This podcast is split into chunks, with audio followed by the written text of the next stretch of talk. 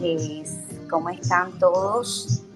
Otra semana más, como siempre. Buenas noches, pasa, Pasa algo en este país. Hay una pelea en la Comisión Sexta. El, el pacto histórico se viene dando puñal rastrero. Pero bueno, esa es la política colombiana. Esos son los políticos que nosotros escogimos. Así que no hay nada no hay nada que reprochar, sino simplemente reírnos de, lo gracioso que es la política en este país. Buenas noches a todos. Maya, César y quién estará detrás de el, arroba las opinadoras el día de hoy. Buenas noches, Vane, ¿cómo estás? Doctora Laura. Les saluda Laura García detrás de la arroba de las opinadoras. Quiero enviarles un saludo a todos. Hoy tenemos un gran invitado, ya llegó el profesor, llegó muy temprano, él me dijo, yo voy a llegar muy, muy temprano. Bien. Ahí lo estoy invitando a hablar, profesor Moisés. Eh, puede aceptar la invitación. Recuerda que debe entrar desde el celular.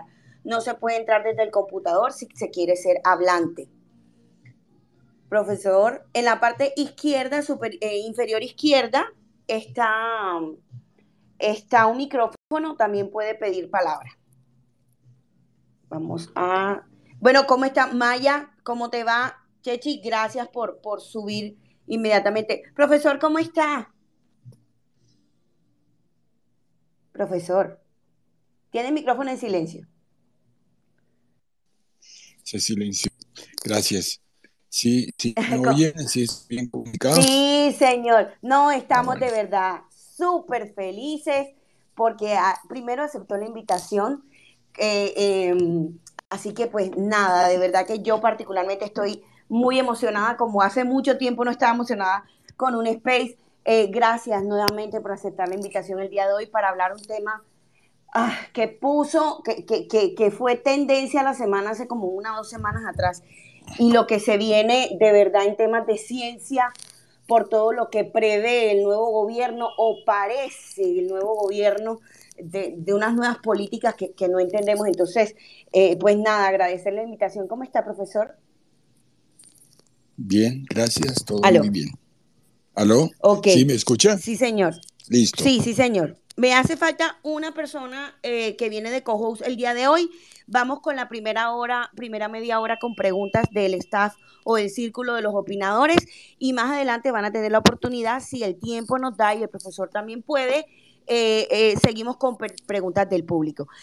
Maya, no sé si quieres leer las reglas del Face.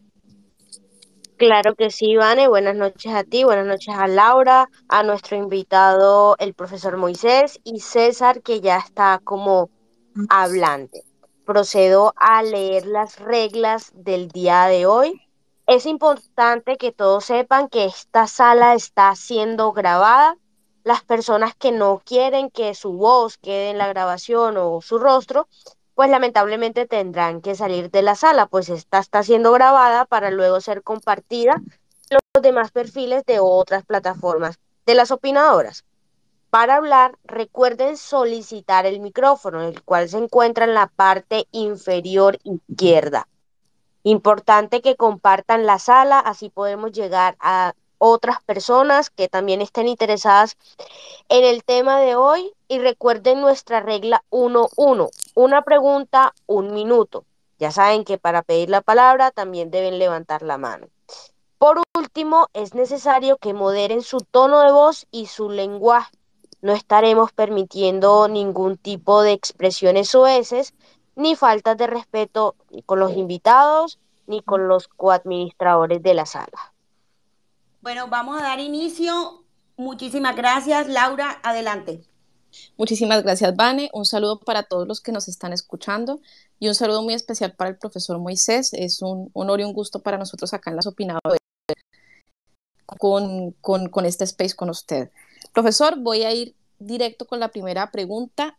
Parece una pregunta muy básica, pero consideramos que era inicial y era esencial saber esto antes de meternos en todas las discusiones y en todas las, eh, y, conversar de todo lo que se ha conversado todo este tiempo acerca del tema de la ciencia y la política científica que preocupa cómo la va a abordar el próximo gobierno. Entonces, lo primero que quiero plantearles es lo siguiente.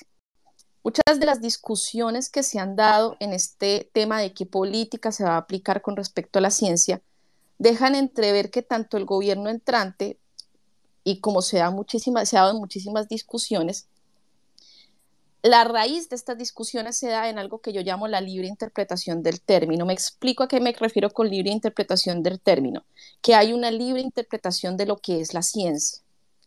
Yo le pregunto, profesor Wasserman, ¿qué debiéramos entender por ciencia? Gracias. La, la, pregunta no, no es nada trivial. Yo creo que la pregunta realmente es el quid de la cuestión. Por lo menos esa, eh, esa es mi opinión. Eh, voy, a, voy a decirle en forma sencilla, la, sencilla lo que yo pienso. Realmente la ciencia es reciente. No, la, no, la inventamos o la descubrimos, como usted quiera, eh, hace apenas unos 300, 300 y, pico años. Y yo diría eh, simplemente que es una metodología para no engañarnos a nosotros mismos es decir, una metodología que nos permita eh, no, no, ser presa de nuestras eh, preferencias, de nuestros prejuicios, de nuestras visiones que naturalmente, como todas las visiones humanas, tienen un gran sesgo.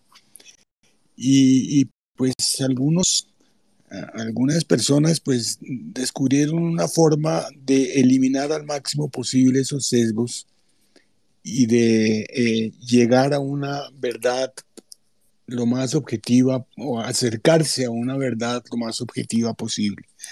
Y, para mí eso es la ciencia.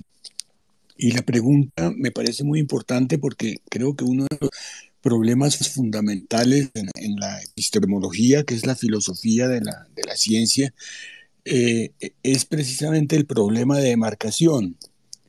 Eh, es, ¿Qué es un problema científico? ¿Qué es una ciencia realmente y qué no lo es?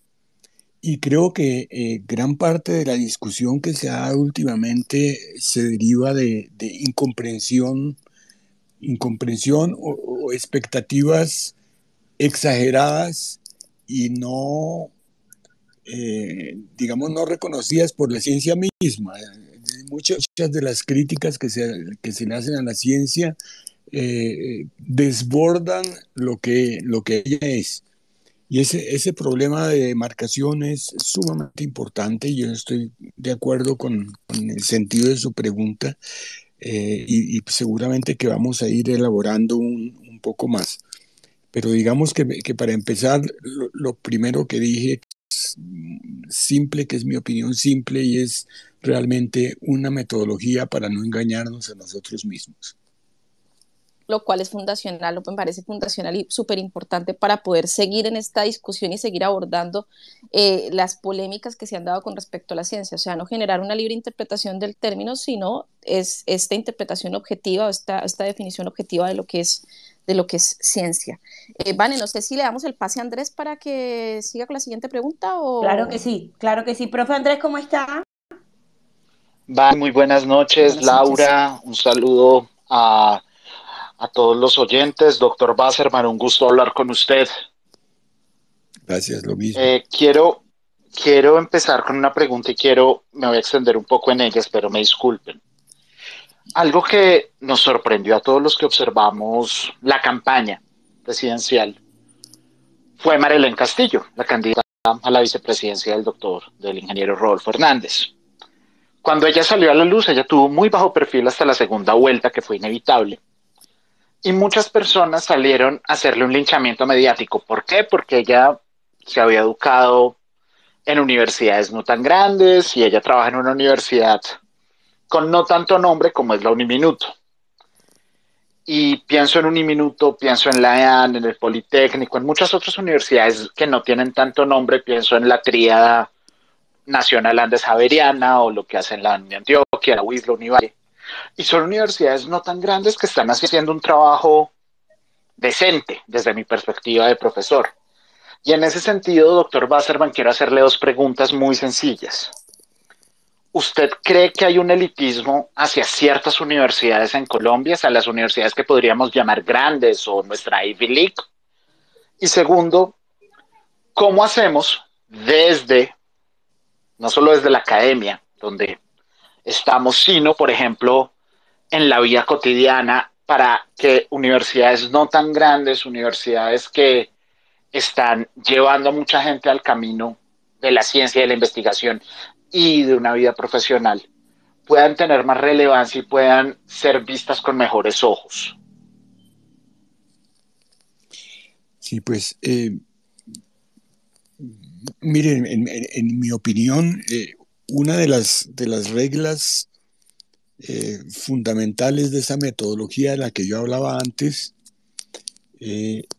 era que no, no hay una categorización y la, los resultados en la ciencia no dependen de la posición del, científico, sino de los, de los hechos mismos que sustenta con y, y, con sus eh, experimentos cuando es experimental o sus observaciones cuando, cuando se trata de observación.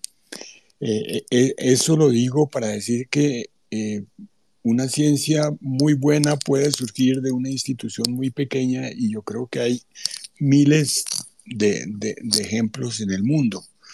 No hay,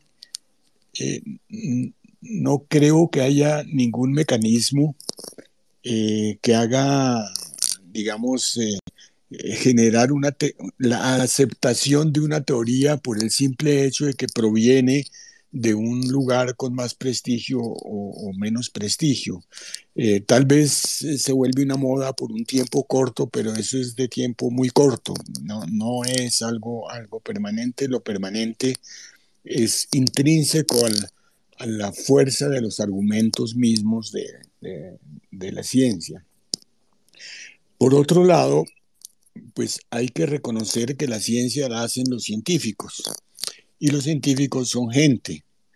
Eh, y entonces hay también una cierta eh, sociología de la ciencia y hay un cierto comportamiento de las eh, sociedades y una organización social que, en mi opinión, pues que ha sido contradicha muy fuertemente, pero en mi opinión no modifica el resultado final. El resultado final es la aceptación de una hipótesis, la aceptación temporal de una hipótesis, pero que sí tiene que ver mucho con todo el comportamiento alrededor de eso. Entonces, seguramente que ahí cabe lo que usted plantea de universidades más pequeñas o, universidades más grandes. Eh, ahora, pues, eh, obviamente, quienes más esfuerzos introducen eh, pues posiblemente tienen a la larga más resultados, ¿no? El, el, hecho de que haya unas universidades de élite, como, como las, las llamó, eh, no nacieron de élite, sino que eh, hicieron una enorme inversión de esfuerzos. Esfuerzos quiere decir contratación de gente sumamente bien preparada, con estudiantes excelentes, laboratorios muy buenos, e instrumentos muy buenos eh, y, permanencia y constancia, generación de escuelas, que eso es, que eso es muy importante en, el crecimiento del, y, por eso algunas instituciones pues eh, producen, digamos, más resultados que otras, ¿no? Eh, eso, eso es creo que es bastante proporcional al, esfuerzo invertido, eh, pero eh, regreso a lo, a, lo anterior. Ese hecho no garantiza el, éxito de una teoría científica, ni siquiera le da ventaja a la teoría científica, y esta puede surgir, como hemos visto cantidad de veces, de grupos pequeños, casi que a veces incluso de investigadores aislados, eh, eh, eh, su, éxito es, es independiente de esto. Reconociendo pues lo, que usted plantea, pues que hay también un comportamiento de sociedades que, que, es natural a las sociedades y que realmente eh, tiene que ver mucho con el, con el desarrollo de la actividad misma. Bueno, eh, Laura, ¿tienes otra pregunta? Sí, sí, tengo otra pregunta.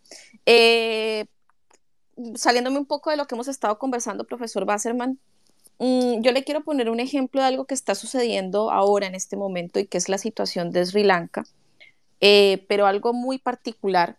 Mm, usted sabe que ellos están experimentando una enorme crisis de tipo económico, pero entre otras cosas también están experimentando una crisis alimentaria. Si hacemos retrospectiva, cuando llegamos a, a, por qué Sri Lanka está experimentando esta situación, inevitablemente caemos en la figura de la doctora Vandana Shiva, una persona que entiendo fue bastante reputada en el, por lo menos desde el punto de vista eh, científico en lo que tiene que ver con las propuestas ecológicas, y que fue una asesora muy estrecha del presidente Gotabaya Rajapaksa, eh, que era, desde que era candidato presidencial, que ahora, bueno, él es el, el expresidente porque ya huyó de Sri Lanka. Mm, y aduciendo justamente razones científicas, que acá es, el punto que quiero tocar, aduciendo justamente razones científicas, prohibieron, eh, sacaron una política de prohibición de la importación de plaguicidas y de abonos sintéticos porque la idea era hacer de Sri Lanka una potencia eh, de cultivo orgánico, eh, temas asociados al, a, a, la ecología, cómo ser más amigables con el medio ambiente y consideraron que una buena política era esta, prohibir la importación de plaguicidas y abonos sintéticos y ella como científica le dio una, un peso, digamos, le dio una, una suerte de estatus a esta propuesta. Entonces la pregunta que yo le quiero hacer, eh, profesor Wasserman, es, ¿usted considera que el activismo de una u otra manera se está tocando de manera peligrosa con la ciencia? ¿Considera que de una u otra forma deben haber mayores mecanismos para que sean disociados? ¿Activismo de ciencia? Sí, definitivamente, Laura, el, ejemplo que, traes es, absolutamente mm, crucial. La doctora Shiva, en mi opinión, es una activista mucho más que una científica. Posiblemente tuvo una formación original en ciencia, pero hace ya muchísimo tiempo que es un activista y una de las características de, los activistas es que tienden a no mirar las evidencias que no corroboran eh, aquello que defienden.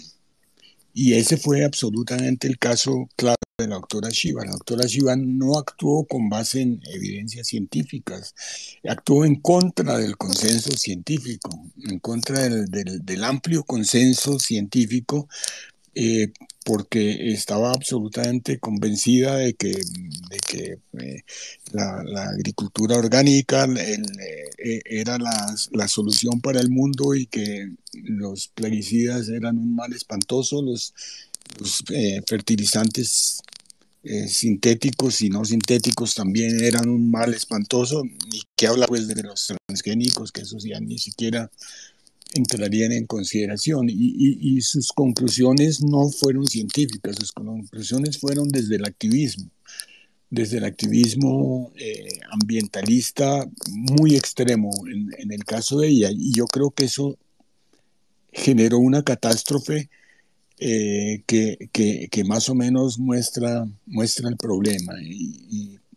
Y regreso a eso, el problema es eh, en el caso de los científicos, yo creo, y los, buenos científicos, en mi opinión, eh, llegan a conclusiones, por supuesto, eh, pero llegan a conclusiones mirando todas las evidencias posibles, discutiendo con evidencias contrarias y con la plena disposición a cambiar de idea si una evidencia eh, contraria los convence.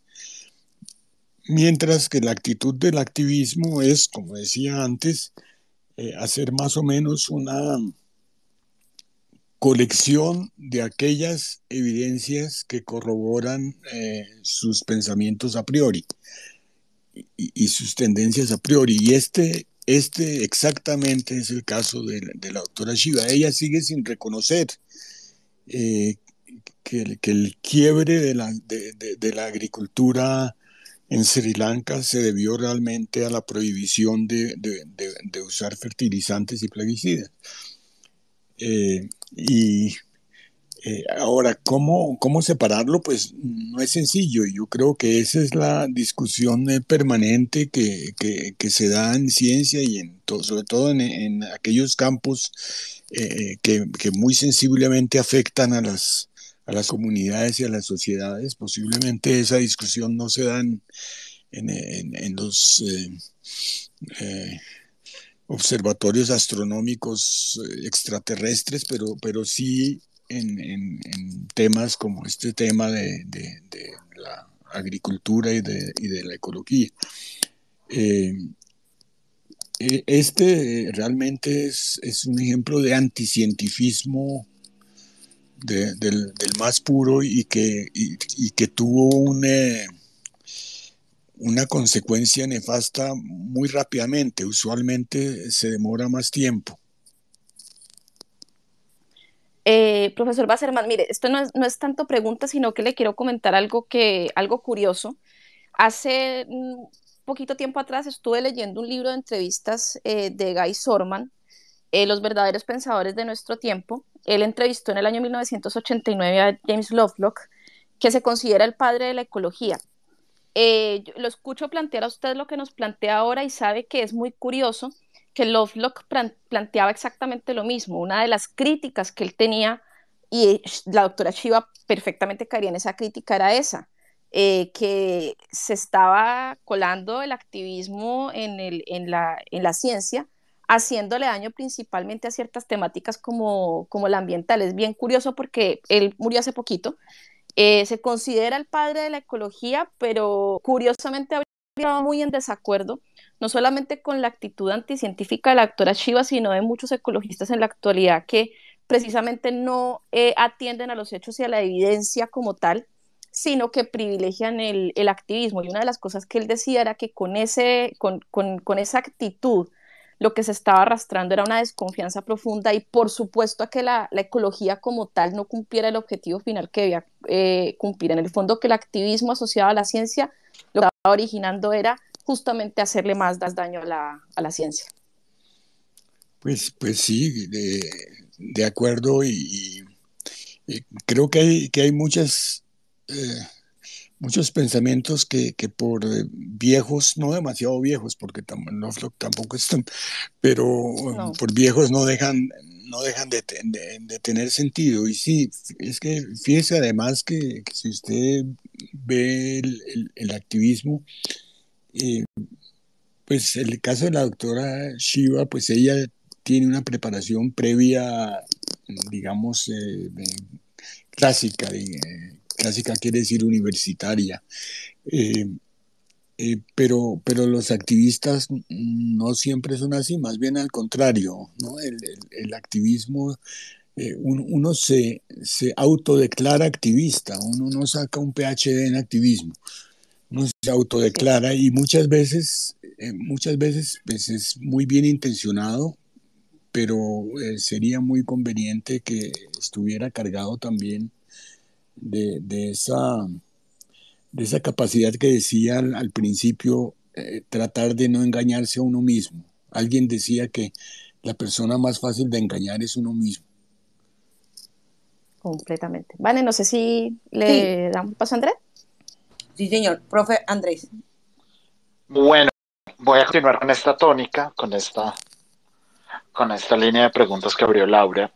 Y pienso, por ejemplo, en cómo durante años, por lo menos durante tres décadas, se ha advertido este riesgo.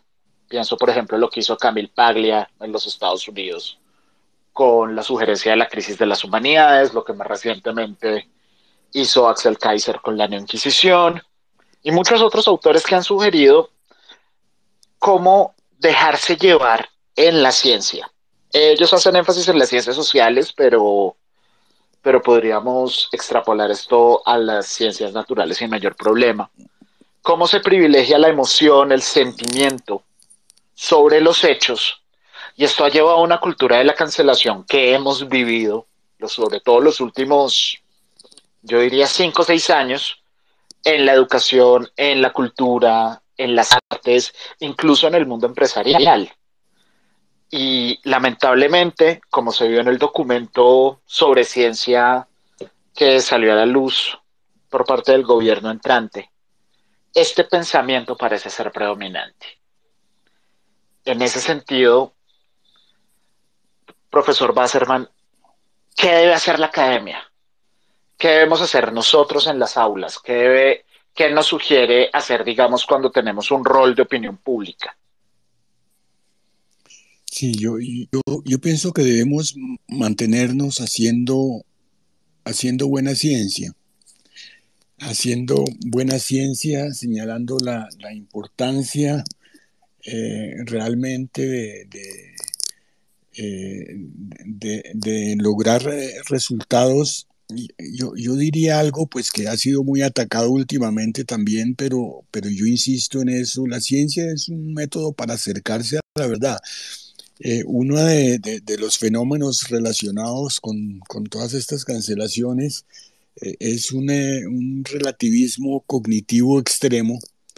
Eh, la ciencia no es dogmática, la ciencia está dispuesta a cambiar y, a, y es, una, es, evidente que ha, que ha, cambiado, que viene cambiando muy, muy, incluso a veces eh, rápidamente. pero pero todo el principio es que uno se va acercando a la verdad, pero eh, el, hay, hay movimientos que, que, defienden el hecho de que la verdad es una entelequia, que no existe, que no hay, y al no haber, cualquier cosa es posible. Y si cualquier cosa es posible, si cualquier solución es posible, pues, pues nada es realmente una verdadera solución.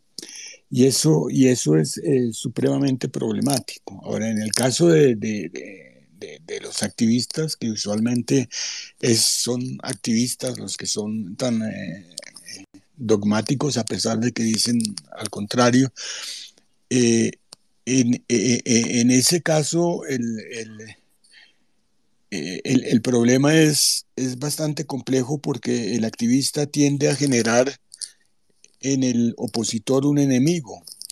La oposición es fundamental para el progreso de la ciencia, es decir, eh, cuando, cuando alguien manda un, artículo a una revista y, han sido criticados o lo que sea, pero lo que uno recibe son evaluaciones de, de pares que muy rara vez son elogiosas.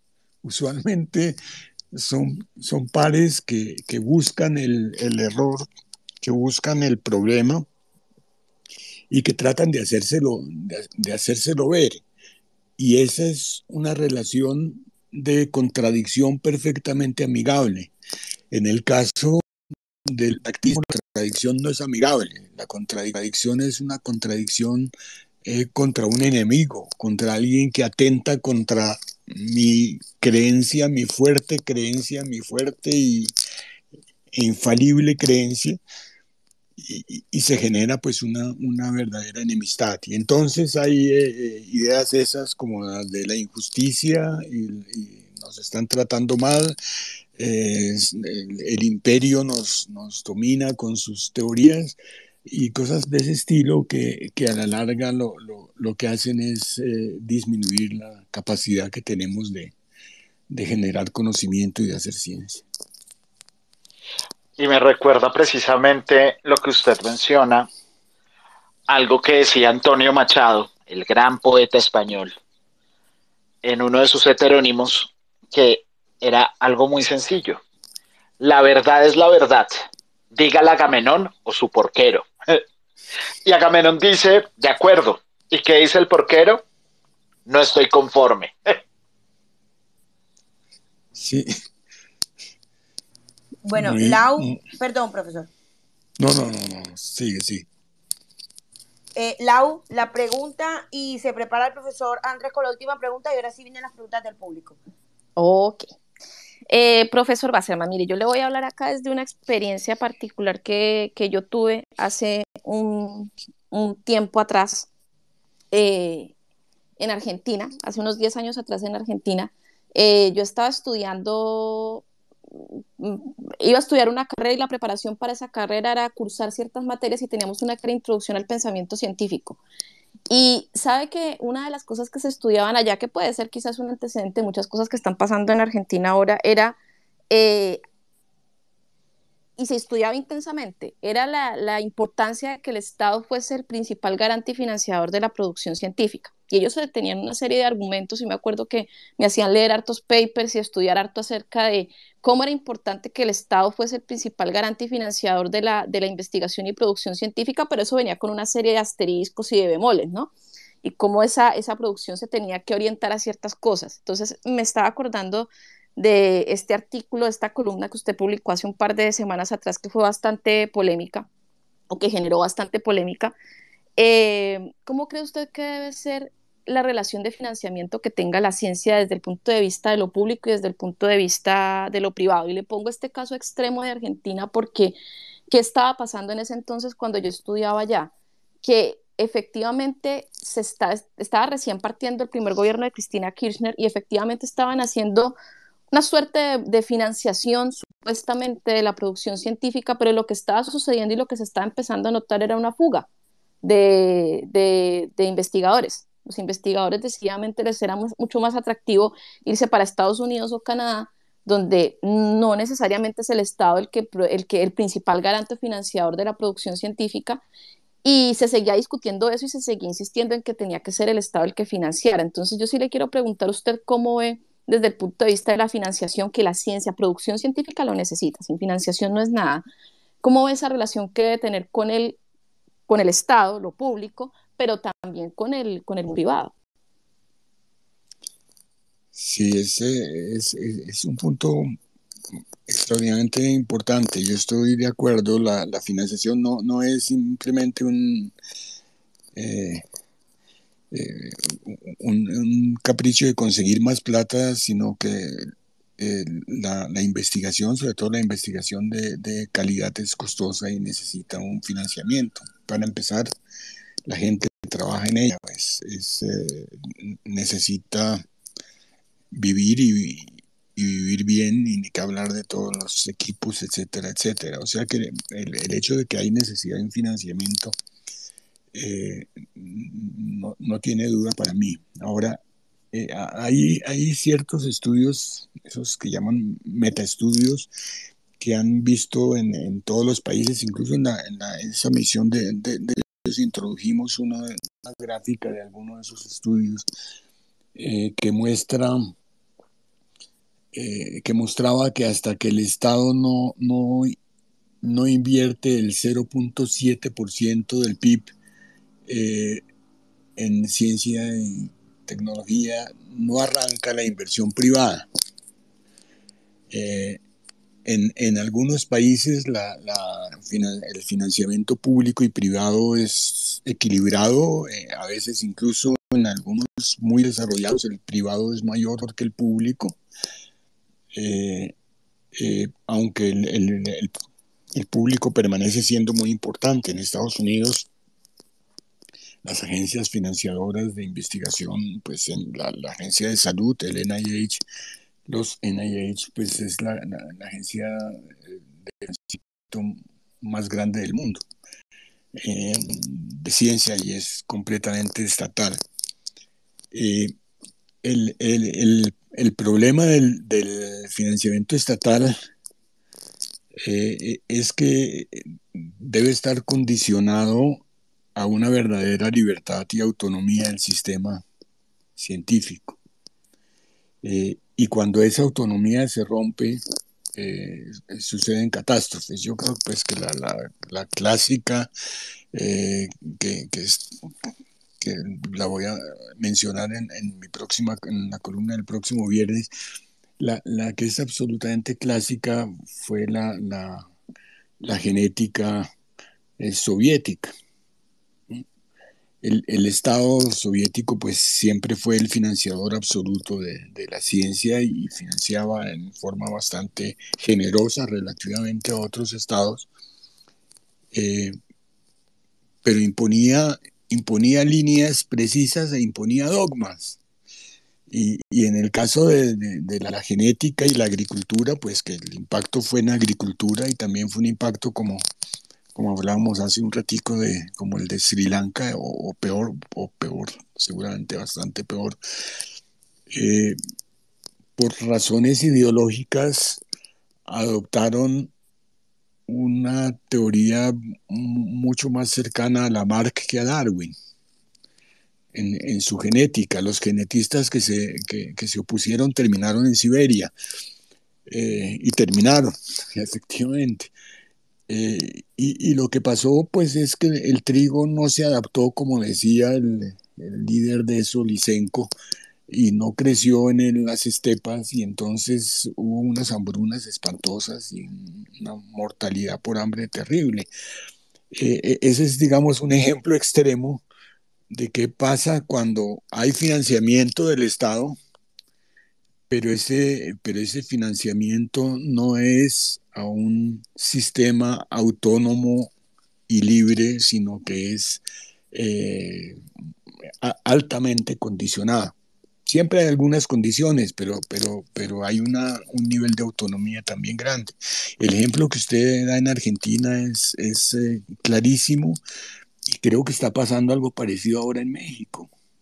Si ustedes han visto la, eh, la prensa, en, México hay una situación realmente grave que, que ha llegado hasta acusaciones penales a, científicos importantes. Eh, eh, en, en, resumen, es importante el financiamiento, el financiamiento estatal, en mi opinión, es importante, sobre todo en aquellos países en los cuales todavía eh, es muy bajo el financiamiento y todavía no hay una eh, industria o empresa que, que, asuma el riesgo de financiar ciencia, pero tiene que ser un financiamiento, un sistema realmente autónomo, realmente con una capacidad eh, propia de, decidir y de tomar un, rumbo. Profesor, son, eh, pues las, eh, qué pena, profe, son las nueve de la noche ya, entonces termina el profesor Andrés con la última pregunta de parte del círculo y le damos la bienvenida al ministro de Minas, que lo queremos muchísimo en este, en este space. Ministro, ¿cómo está? Mm. Hola Vanessa, un saludo especial y eh, sobre todo al profesor Basserman, que siempre es un referente eh, para nosotros, eh, los hacedores de política pública. Así es. Bueno, profe. Un gusto, ministro. Bueno, ya que, ya que me dio el pie, doctor Basserman, antes de haber dado esa, ese recuerdo tan doloroso de lo que fue el ICENCO en la Unión Soviética y efectivamente lo que está ocurriendo en México, que es peligrosísimo con María Elena Álvarez Bulla en el CONACIT, yo quería preguntarle sobre la misión de sabios, ya que usted participó en ella, y me gustaría saber cuáles son las principales lecciones que usted como participante vivió allí y qué considera que debe adaptar, que adoptarse por parte del próximo gobierno.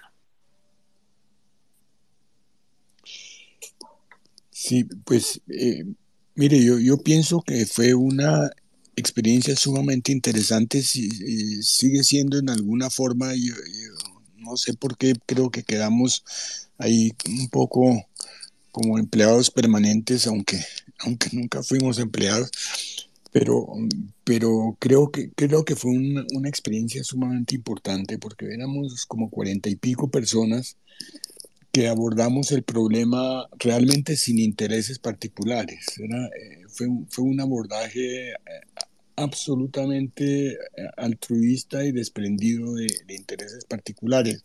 Pues en mi caso ni que hablar porque ya, ya, ya estoy pensionado, pero incluso las personas más, más jóvenes, a pesar de que están involucrados en proyectos de investigación, jamás defendieron sus líneas sino que trataban de, proponer una visión general. Y yo creo, para em, ponerlo corto, creo que la, principal propuesta de la misión fue una hoja de ruta al, al país, no, no fue al gobierno ni siquiera, y se decía en forma explícita que no es una propuesta a un gobierno, es una propuesta al país de una hoja de ruta, que tenía muchos elementos, pues porque había también grupos diversos, eh, pero digamos que, que la, el, el, el, eh, lo central es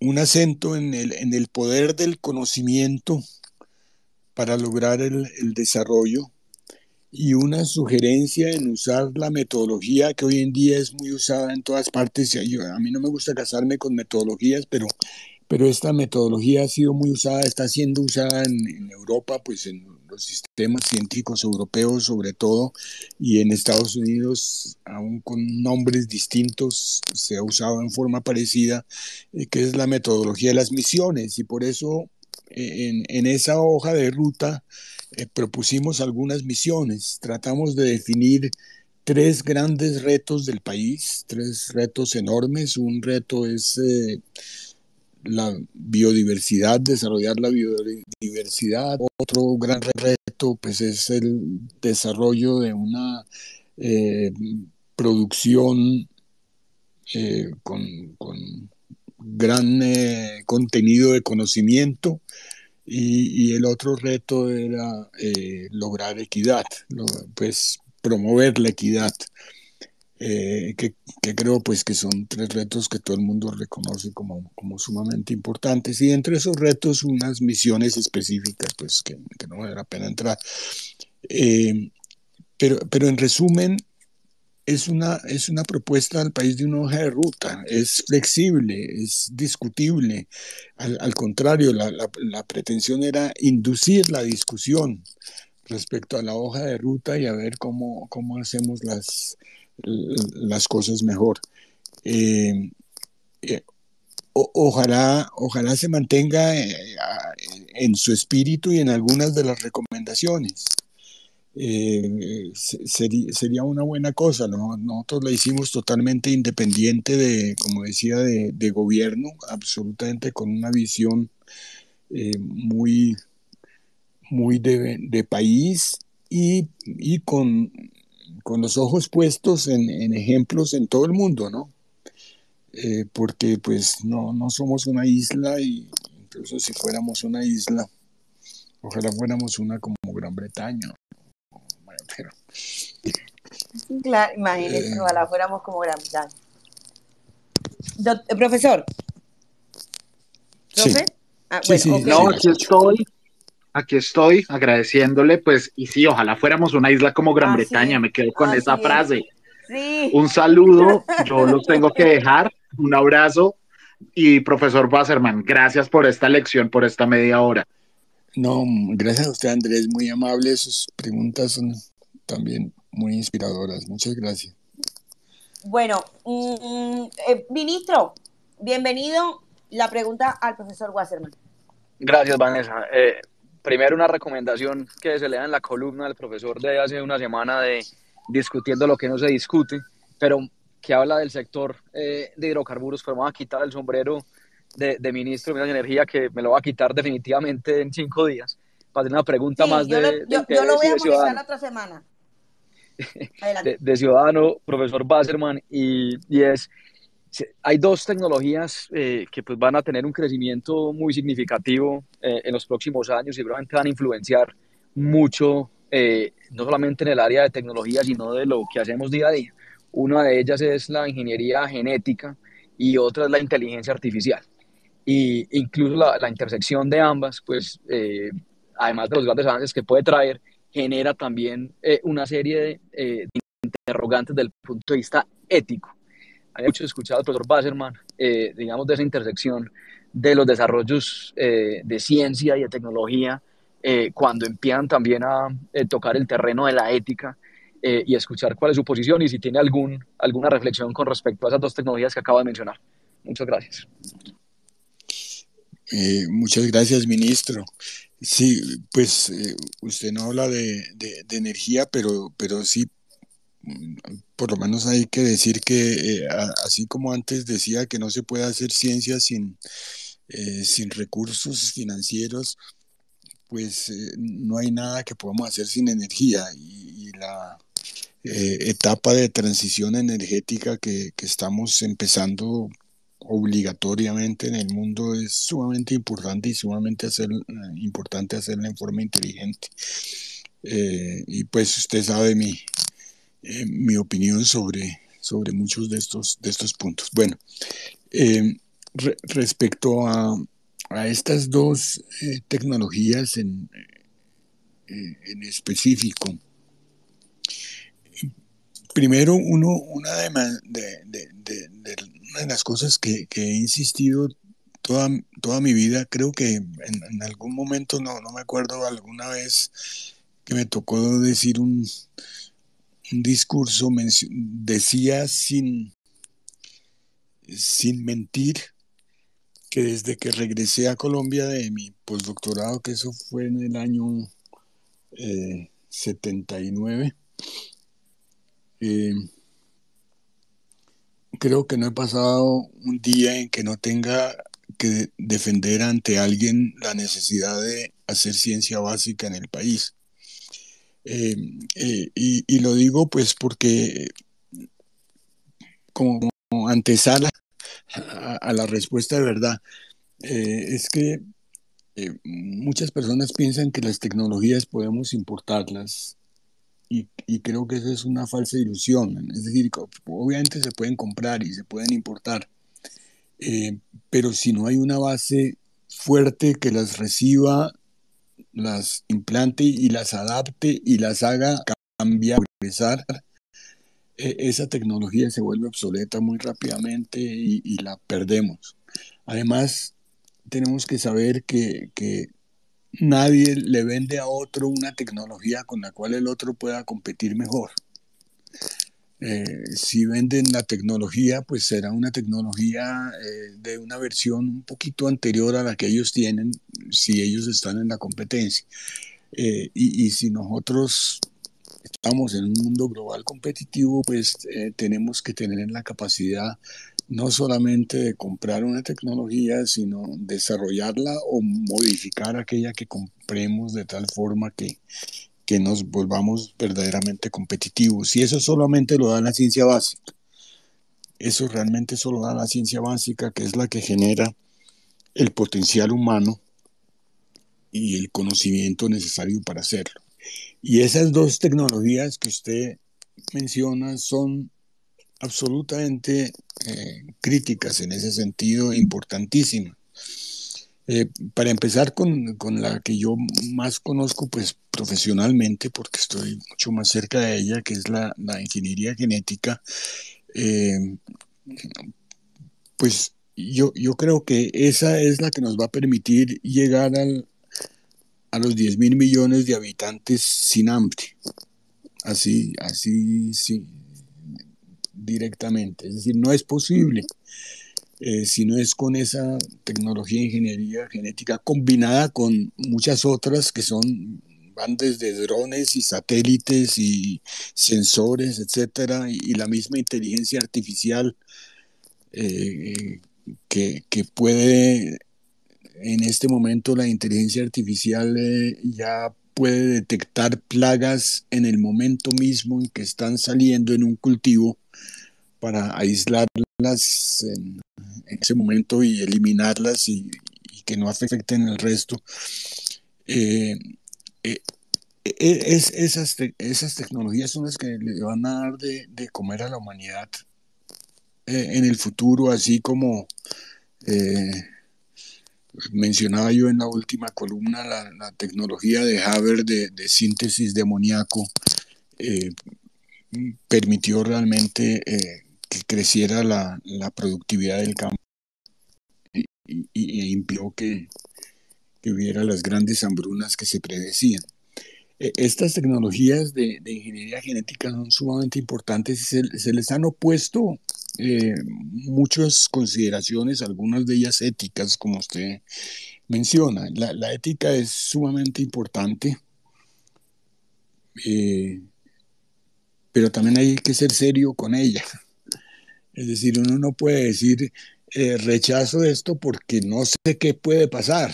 e, eso, e, e, eso no es una objeción ética, eso, eso, eso realmente es, es amorfo.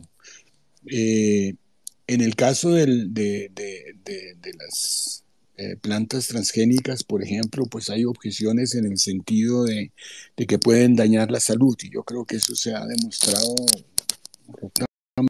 la demostración más rotunda de todas es que llevamos 25 años comiendo todos, creo que todos los presentes, yo por lo menos sí, eh, comiendo productos eh, eh, transgénicos hace 25 años, más de 4 mil millones de personas en el mundo han comido productos transgénicos y todavía no hay ni un solo caso sustentado de un daño en salud hay otras personas que, plantean los posibles daños en, al, medio ambiente eh, y esos pues eh, todo es discutible, es decir, no es un daño diferente al del monocultivo.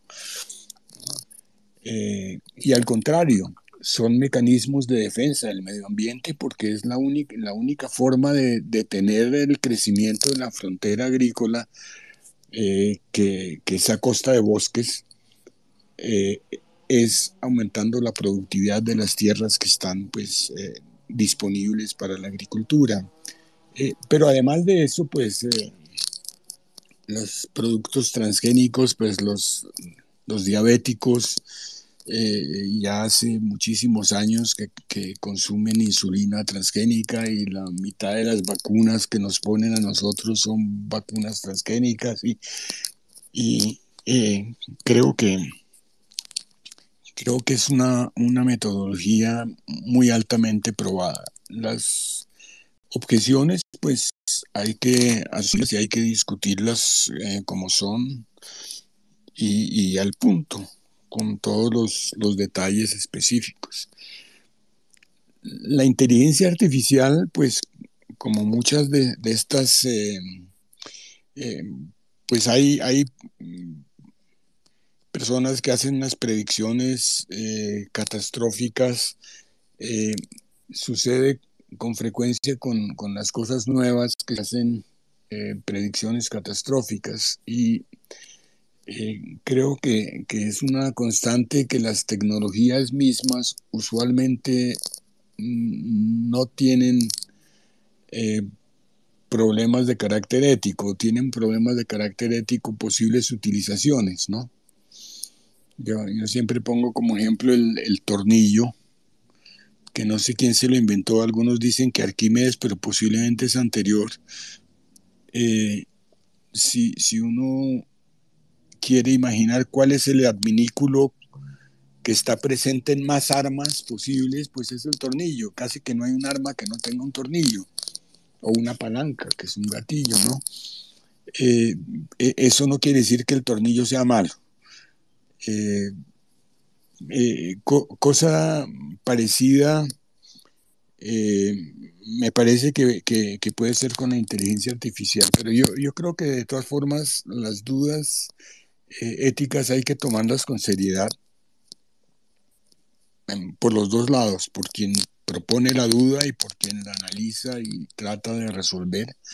Eh, hay que mirarla muy en detalle, hay que estudiar realmente las eh, consecuencias. yo sé que de pronto me pueden, me pueden acusar de, utilitarista por, por, lo que voy a decir, pero pues hay, hay principios fundamentales en ética, pero eh, muchas veces en la ética, eh, en la ética práctica, en la ética cotidiana, eh, uno se ve enfrentado a un dilema. Y cuando uno se ve enfrentado a un dilema, es casi imposible evadir un análisis de consecuencias un análisis consecuencialista, algunos lo llamarían utilitarista. Eh, y, eh, y creo que es un análisis pues también que hay que hacer. Es un análisis también que hay que hacer y que, y que, y que se, se, irá haciendo. Eh, yo, yo, yo soy optimista y yo espero que tanto, tanto una técnica como la otra finalmente eh, se, impongan y logren producir todo el bien potencial que, que tiene. Profesor, ¿cómo se siente? Ya son las 9 y 18. Yo, yo me siento bien, muy bien, gracias, tranquila. Podemos seguir con algunas preguntas. Perfecto, usted, me dice cuando ya quiera terminar y enseguida, porque ya comenzó la gente del común a hacer la pregunta. Ya saben, señores, un minuto la pregunta, ¿ok? César, Daniel y se prepara después Marcos. Bueno, buenas noches, Vane, buenas noches a todos, profesor. Eh, bueno, yo tengo una, como una pregunta. Profesor, usted ¿Qué, opinión tiene acerca de, la poca importancia que se le da en Colombia a la educación básica, a la educación básica respecto a, la universitaria, que se, le da muchísima más propaganda?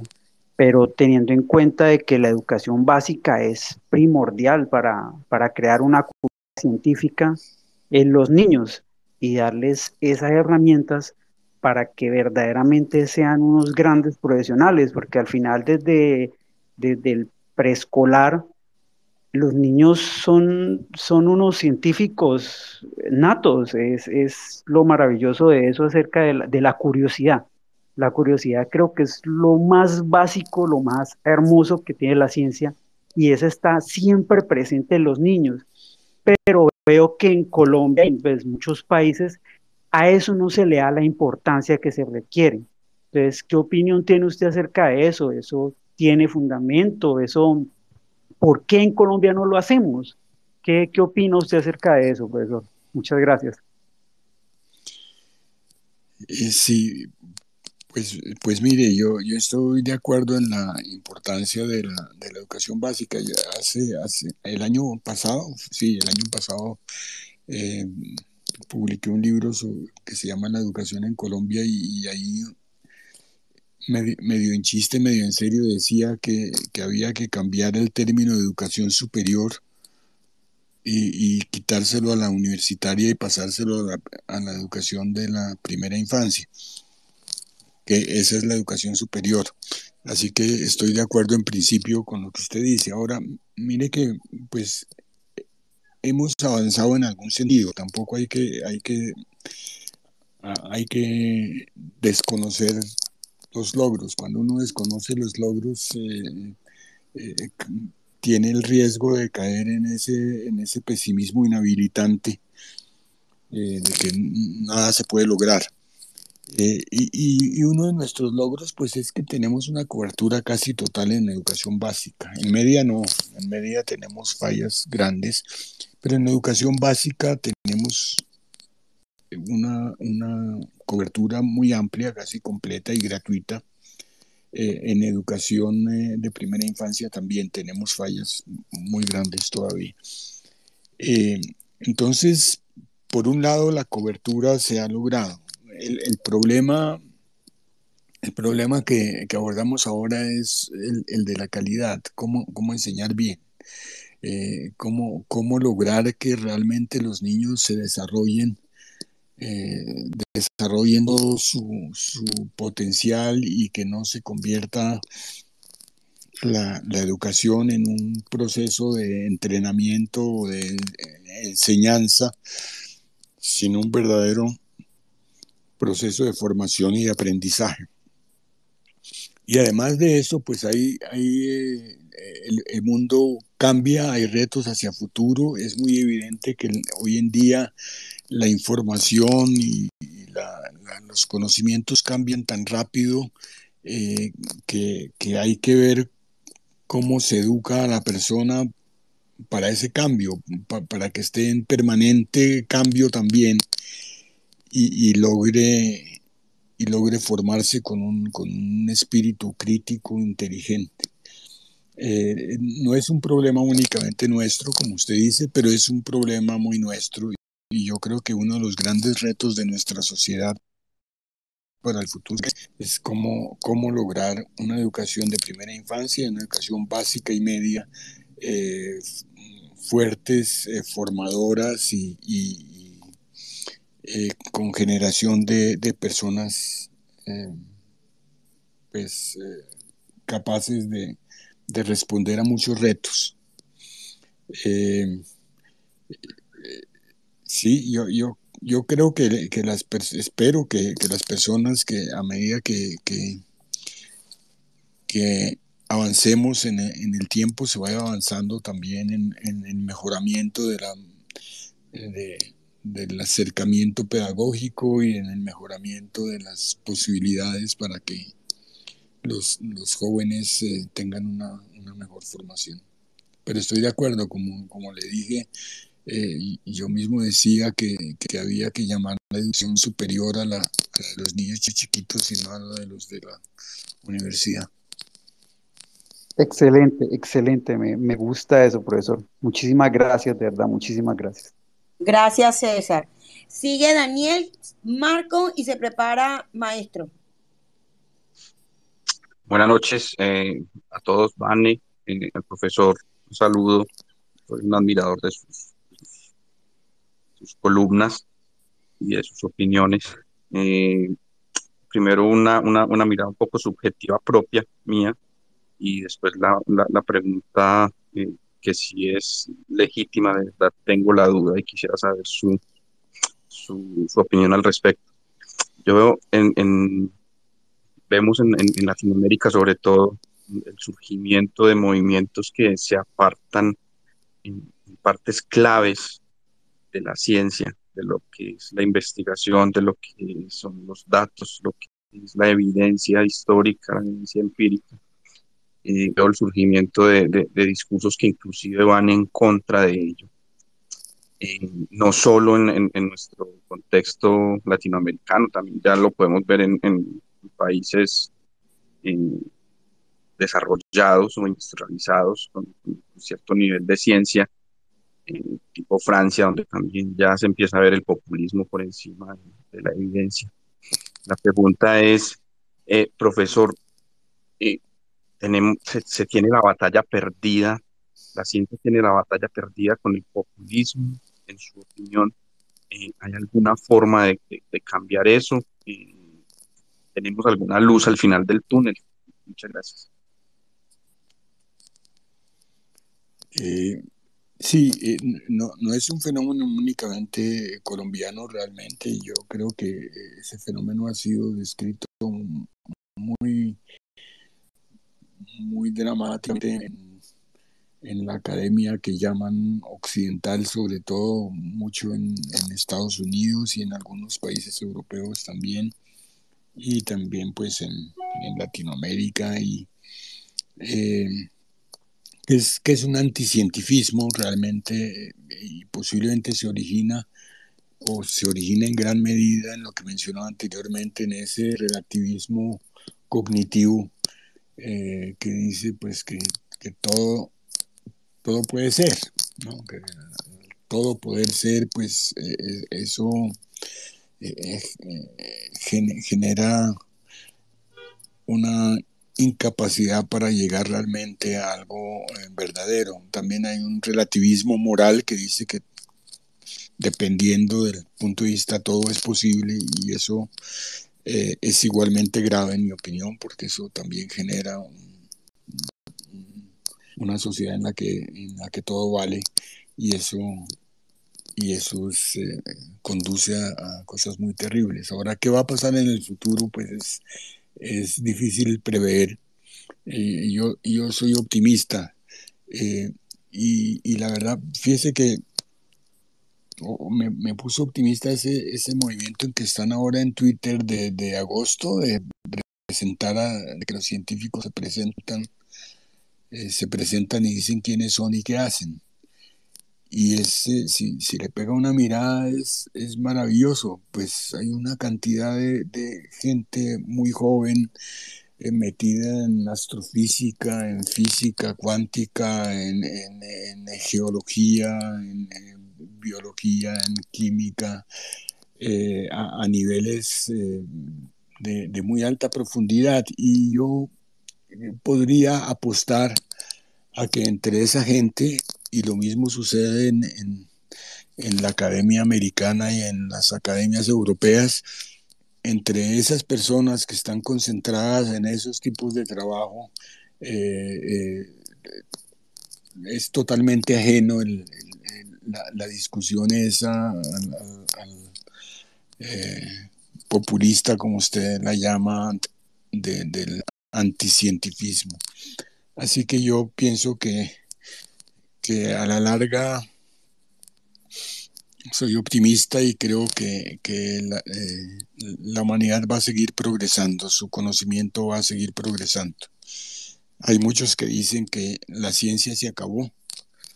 Yo eh, creo que fue Zorrilla, pero no sé si fue Zorrilla, dicen que hay personas anteriormente eso que decían, pero Zorrilla sí lo decía, que ese muerto que vos matasteis goza de perfecta salud. Y yo, y yo diría algo parecido con respecto a la ciencia, que ese, ese muerto goza de perfecta salud todavía. Bueno, eh, se prepara eh, Marcos, eh, creo que estaba Felipe y... se me perdió. Y Andrés. Primero era maestro, Vane. Maestro, pero no, lo veo. Ah, sí, ahí está. Buenas noches para todos, Vane, Laura, Maya, profesor Moisés y todos los demás. Mi pregunta es la siguiente, profesor Moisés. ¿Qué opinión le merece como hombre de ciencia el proyecto que se realiza en la en la zona europea del gran colisionador de partículas en cuanto a las afectaciones positivas o negativas que vaya a traer no solo para esa zona alrededor, sino para pues en general la humanidad, por lo que mucho se dice que puede traer consecuencias negativas y que estén destinando tantos recursos, dado que hablaba ahora de esa ética, tanto de la gente que lo financia como de los científicos que están allí, desconociendo en este momento tantas necesidades o cuestiones que de manera progresiva pudieran ayudar a la humanidad y pues en ese eh, eh, están destinándose de manera regresiva a algo tan sencillo como saber qué pasó en el Big Bang teniendo tantas cosas y amenazas en este momento. Muchas gracias. Bueno, yo, yo, yo eh, le, diría que no, no sabemos no sabemos qué va a surgir allá. Primero, peligros, eh, entiendo que están sumamente controlados, no, he oído pues realmente eh, seriamente de que, de que haya un, peligro. El argumento de, por qué se invierte en una cosa y no se invierte en otras cosas, eh, pues es, es, es, el argumento, es un argumento discutible, es decir, eh, la, curiosidad del, ser humano es infinito y hasta ahora nos ha dado muy buenos resultados esa curiosidad. Eh, lo mismo diría, pues, ¿para qué mandar un telescopio por fuera del, sistema solar eh, si, si, aquí todavía tenemos, tenemos tantas necesidades? Pero también podría decir, ¿para qué escribir poesías si todavía hay personas que no saben leer ni escribir? Eh, y creo que eso no se puede, no se puede plantear en esa forma. Hay, problemas fundamentales eh, que son eh, muy interesantes, que queremos saberlos, queremos saber cómo, cómo, cómo está compuesta la materia. Eso, es, eso a la larga es, son las, las, lo, que va a decir el, acelerador del CERN. Eh, y, eso de por sí es supremamente importante.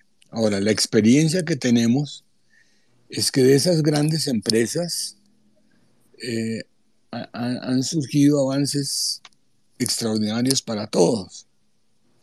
Es decir, usted hubiera podido preguntar lo mismo cuando decidieron ir a la Luna. ¿Para qué ir a la Luna? No, estamos suficientemente contentos aquí, que, es esa empresa tremenda y tremendamente costosa para que una persona esté tres meses en la luna y se vuelva. Eh, pero pero el, el, proyecto de, del hombre en la luna eh, posiblemente es el inicio de toda la revolución de comunicaciones y electrónica que tenemos hoy en día. Eh, que es completamente distinta, ¿no? Eh, es decir, cambió a la humanidad. Eh, y, así pues hay cantidad de, ejemplos que podría darle. O sea que yo, yo creo que ese, esa motivación de saber es sumamente importante. Y si ese saber eh, además nos produce réditos adicionales, pues la experiencia dice que es así, que sí, que nos produce muchos muchos réditos eh, adicionales. Muchas gracias, profesor. Bueno, sigue maestro. Eh, profe, ¿cómo vamos? 9 y 30 ya, llevamos una eh, hora. Hay, dos, hay dos manos, pues hagamos esas dos preguntas. Sí. Perfecto. maestro, y termina Felipe. Bueno, buenas noches a todos. profe Basserman, Mm, encantado de poder saludarlo, gran admirador de, sus columnas, de, su, de sus eh, críticas a veces. Y, y, bueno, me encantaría hacerle 20 mil preguntas que tengo en la cabeza, pero pues voy a, voy a ser concreto con uno. Y es respecto al tema de la innovación, ni siquiera pensándolo a nivel Colombia, sino a nivel región Latinoamérica. ¿Qué nos hace falta nosotros desde su perspectiva para realmente llegar a desarrollar un nivel de innovación que sea, que sea transformador y no solo, por ejemplo, las innovaciones que estamos viendo hoy en día y es que estamos cogiendo unas tecnologías y tratando de adaptarlas a algunos, algunos comportamientos o hábitos del día a día. Eh, Obviamente la base va, a partir desde la educación, pero no sé usted qué considera si desde lo social, desde lo cultural, incluso desde la misma genética, hayan diferenciadores que todavía no hayamos nosotros alcanzado a desarrollar. Y hago el paralelo sencillo como un país tan pequeño como Israel, con tan poquitas personas, y es una fuente de innovación para el mundo absurda. Entonces, pues sí me gustaría un poquito entender desde su perspectiva ¿Qué nos hace falta para poder llegar allá? Sí, pues eh, realmente el, tema de, innovación es muy interesante y, muy amplio. Y, yo, digamos, dividiría en, dos innovaciones que usted en su, pregunta lo, sugiere. Eh, hay una innovación que podemos llamar, digamos, una innovación incremental, y que es adicionar algo a, algo que existe, mejorar algo que existe, pues que es importante y que, que tiene que ver muchísimo en la competitividad de, las naciones y en, la productividad. Y, hay también otras innovaciones que, llamaría yo innovaciones eh, radicales, eh, que generan un, un quiebre, que, son algo completamente diferente. El, eh, smartphone, el computador personal, eh, pues en fin, eh, y tecnologías de, frontera como la ingeniería genética de la que hablamos hace, un rato, y, y, requieren algunas cosas en común, pero algunas cosas especiales. Yo creo que para las innovaciones radicales eh, puede ser obsesión mía, pero regreso a eso, es importantísima la formación de, un, de una ciencia básica fuerte, consolidada en el país. Todas las innovaciones radicales provienen de nuevos conocimientos de conocimientos disruptivos, de conocimientos que cambian las cosas. Eh, por supuesto, eh, que caen en mentes muy imaginativas, que eso también es, sumamente importante. Y lo otro, eh, la innovación incremental es, es dependiente en gran medida de una, de una actitud permanente y, proactiva en mejorar las cosas. Eh, pues aquí toda la, audiencia es muy joven, entonces no recuerdan la tira cómica esa de Lorenzo y Pepita. Eh, pero en Lorenzo y Pepita siempre había eh, una persona que venía a vender un aparato rarísimo que servía no sé para qué.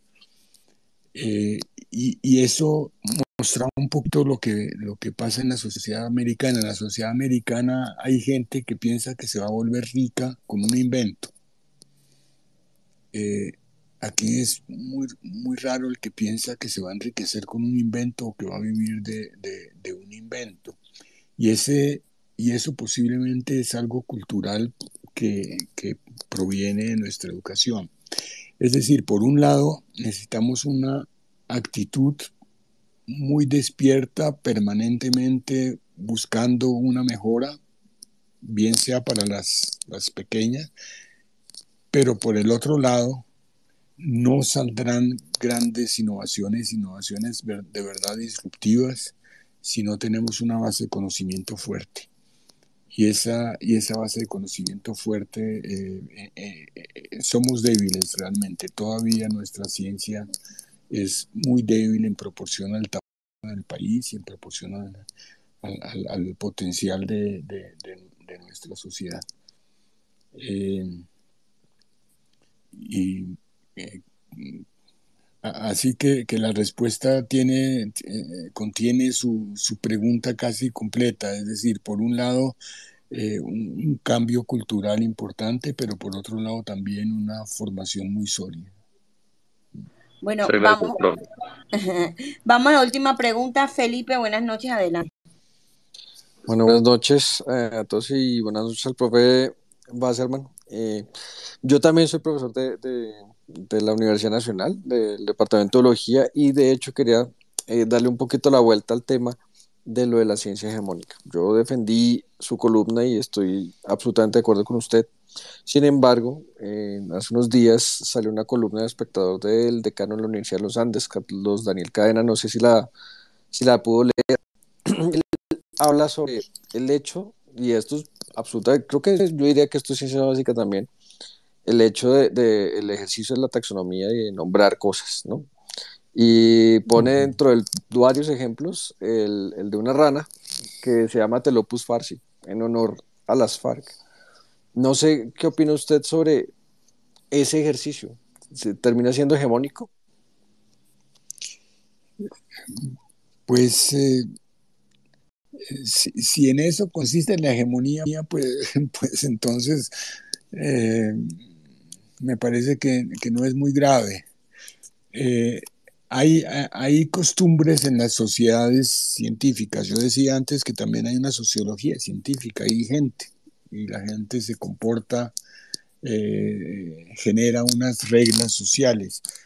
Eh, yo, yo, no, yo no, no soy biólogo, pues soy un poquito biólogo de, de espíritu, pero, pero no de formación pero yo sé que, que en biología es eh, una costumbre que quien, quien descubre una, una especie nueva eh, la nombra. ¿no? Si, eso está, si eso está bien o está mal, pues, eh, pues eso, esa es una norma pues, que se estableció en, en la sociedad, en la pequeña sociedad esta, pero eh, parece que, que, que sea eh, un asunto tan, tan, tan grave como para decir que hay un poder allá que nos está eh, subyugando, nos está obligando a hacer cosas, eh, cosas contrarias eventualmente a, a, nuestra conveniencia. Fíjese que de todas formas eso tiene limitación eh, ese, eh, ahí se nombra solamente el, el, apellido o el segundo apellido a veces, ¿no? Eh, porque la taxonomía sí tiene unas reglas muy estrictas y tiene un objetivo muy estricto, es decir, que eh, disminuir la, la, ambigüedad en el reconocimiento de, de, los individuos, es decir, que cuando se reconozca un individuo se reconozca en forma no ambigua que creo que es uno de los, de los inmensos logros, pues no es tan nuevo, pues creo que Linneo o algo así, desde ahí, pero, pero no es tan nueva, pero es supremamente importante, porque fíjese que entre, entre las argumentaciones que se han hecho ahora sobre, eh, de, de, la, de la conversación de, saberes que llaman, que, yo estoy de acuerdo, que es obviamente que es muy importante eh, eh, conversar e intercambiar eh, conocimientos e intercambiar experiencias.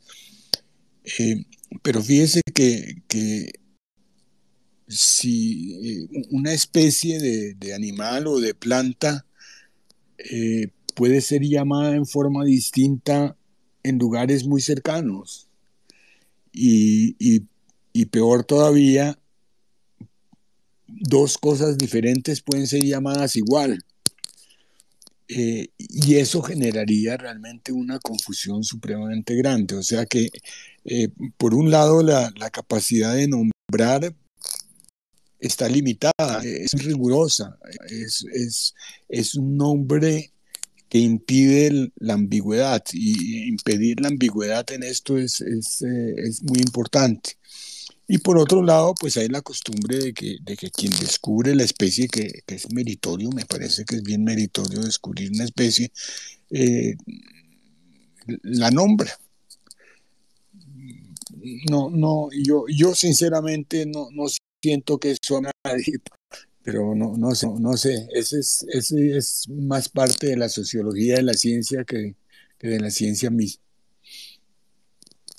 Ok, muchas gracias. No, pues precisamente yo creo que va, va también un poquito más allá de la misma ciencia como usted lo dice y de pronto eh, sí, va un poquito más a cómo interactuamos nosotros con el conocimiento, que también puede ser ese, ese punto también el, punto a tocar dentro del, debate de la ciencia hegemónica. Muchas gracias. Profesor, ¿cómo se sintió en el Space? Bien, muy bien, eh, gracias. ¿Era, muy ¿era su primer Space o ya creo que había estado en otro? No estoy segura. No, no, no, era, era mi primer Space. Pues he estado en, cosas, yo no sé si de pronto era Space y yo no me di cuenta. Eh, pero, pero así que me diera cuenta que era un Space de Twitter, no, es la primera vez. Ok, bueno, espero de verdad que lo haya disfrutado. Espero que en, estos días, de pronto más adelante, nos reciban nuevamente la invitación. De verdad que le damos muchísimas gracias. Eh, se atrevió porque pues no nos conocía y, le agradezco un montón por, por, por, la confianza. No sé si quiere terminar con alguna reflexión.